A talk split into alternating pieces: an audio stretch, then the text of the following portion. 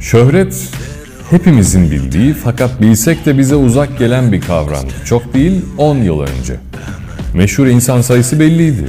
Onlar hayatın içinde göremediğimiz, televizyonda filan izlediğimiz insanlardı. Biraz ütopikti belki. Keşfedilmiş bir türkücünün filmlerde oynamaya kadar varan serüveniydi. Çok nadir gerçekleşen bir mevzuydu haliyle. Fakat Andy Warhol'un 60'larda söylediği bir söz vardı. Üniversite yıllarımda ilk kez duymuş olmama rağmen o zaman bile idrak edemediğim o söz adeta bugünün açıklaması gibi. Bir gün herkes 15 dakikalığına ünlü olacak. I'm rising up now.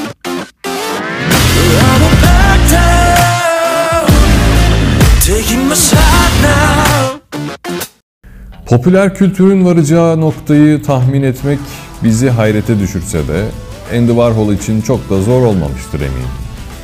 Çünkü bu onun uzmanlık alanıydı. O bu akımın babasıydı. Zamanında o da geçici şeyler üretmekle eleştiriliyordu. Her şeyin popüler olabileceğini savunuyordu ve gösteriyordu. Belki de sanatta niteliğin önemli olmadığını, doğru bir sunumla önemliymiş gibi bir anlam yüklendiği zaman bile önemli olabileceğini savunuyordu. Şimdi bunu düşündüğümüzde sanırım daha rahat anlıyoruz.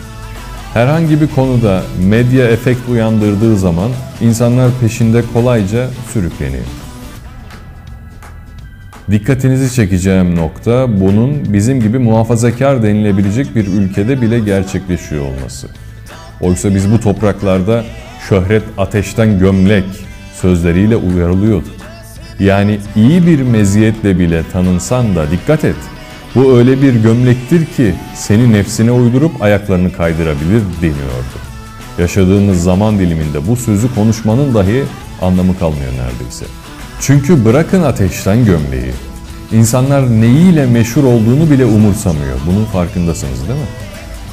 Şöhret olmak için insanlar TikTok'ta, Instagram'da en salak hallerini paylaşıyor. Kimi aptalca dans ediyor, kimi şarkı eşliğinde kaşını gözünü oynatıyor. Biri amuda kalkıyor, diğeri annesiyle dalga geçiyor. Kıçıyla meşhur olan yüz binlerce kadın var dünyada.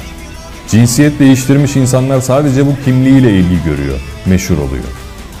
Yeri gelmişken insanların cinsel tercihiyle ilgilenmiyor. Hiçbir fikri altyapısı, felsefesi olmayan bir kavram benim için tartışılmaya değmeyecek kadar saçmadır. Cinsel bir sebeple bir insanın konuşuluyor ya da alkışlanıyor olması aptalca geliyor. Ne halt edersen ediyorsun zaten. Neden senin özel meseleni konuşalım ki biz? Niye önemli olsun ki bu? Kimse cinsel hayatıyla başkaları için önemli olamaz. Önemliymiş gibi yapmayın.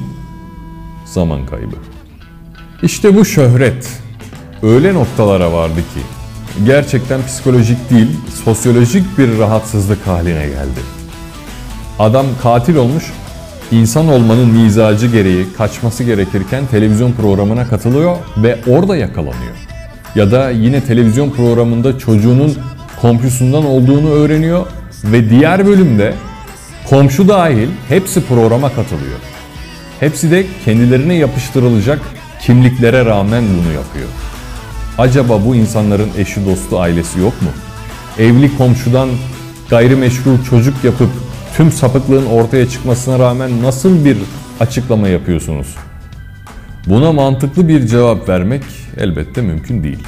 Akıllarının yerinde olmadığını düşünüyoruz. Konu da zaten kişiler değil. Böyle insanlar her dönemde olabilir. Aklı yerinde olmayan insanı çok fazla yargılayamayız. Konu bunların medyada servis edilmesi. Medyada servis edenlerin son derece akıllı olduklarından eminiz.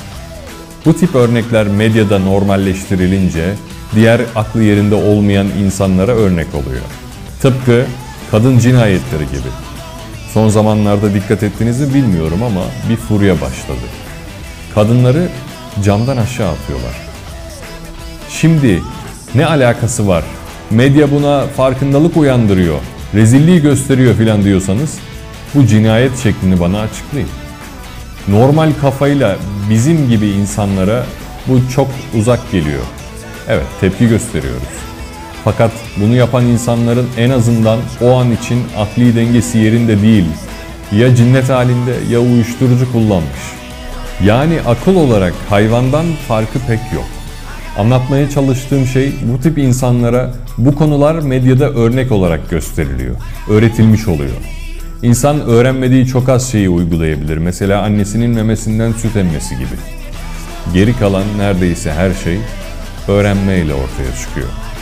Eğer bu aklı yerinde olmayan hayvanvari insanlar o kızların camdan atıldığını görmeseydi bu vakalar bu kadar çok olamazdı. Neyse işte şöhret de aynı şekilde bir dürtüyle her şeyin önüne geçer konumda. Yaşanan bu olaylar dizilerde, programlarda işlenen konuların sonucudur. Genç kardeşlerim için söylüyorum birçoğumuz hatta pek çoğumuz Türk dizisi izlemeyi çoktan bıraktık. Lakin orada geçen konuları incelediğimizde bu yaşanan olayları daha iyi idrak edebiliyoruz. Yengesine yanaşan yeğen, metresini oğluyla evlendiren baba gibi figürler dizilerde uzun yıllardır işleniyor. Devam ediyor. Şimdi siz söyleyin. Suçlu halk mı yoksa bunu sunan medya mı? Halkın cehaleti mi? Medyanın bozuk niyeti mi? Sokakta mikrofona konuşan yaşlı dayılar. Sizi atladım sanmayın. Herkes kendisinin önemli olduğunu düşünüp meşhur biri olması gerektiğine inanmaya başladı. Adama soruyorlar sigara zamları ile ilgili ne düşünüyorsunuz diye. Biz öyle bir talimat vermedik diyor. Bunu Eminönü'nde bir bankta pineklerken söylüyor. Yani o ağacın altındaki banktan devleti gerçekten yönettiğine inanıyor bu adam. Solcu ya da sağcı. Gazete okuduğu yahut tartışma programı izlediği için kendini bilge zanneden adamlar bir gün devlet çok sıkışacak ve kurtarıcı olarak gelip bana danışacaklar düşüncesiyle bu dünyada oksijen tüketiyor. Hey gidi Warhol. Bu videoyu izleyen kıymetli izleyiciler. Şu dönemde başarılı işler yapıp da meşhur olmamanın ihtimali pek yok. İlla şöhret olmak istiyorsanız alanınızla ilgili kıymetli başarılara imza atmanız kafi gelecektir. Bilgi kaynağınızı medya olarak belirlerseniz siz de yukarıda bahsettiğimiz örneklerden farklı olmaz. Oradan oraya savrulursunuz. Öğrenmeyi kitaplardan ve o kitapları birlikte okuyup çalışacağınız ustalarınızdan, üstadlarınızdan sürdürünüz ve selam. O zaman hepiniz bu aleme hoş geldiniz.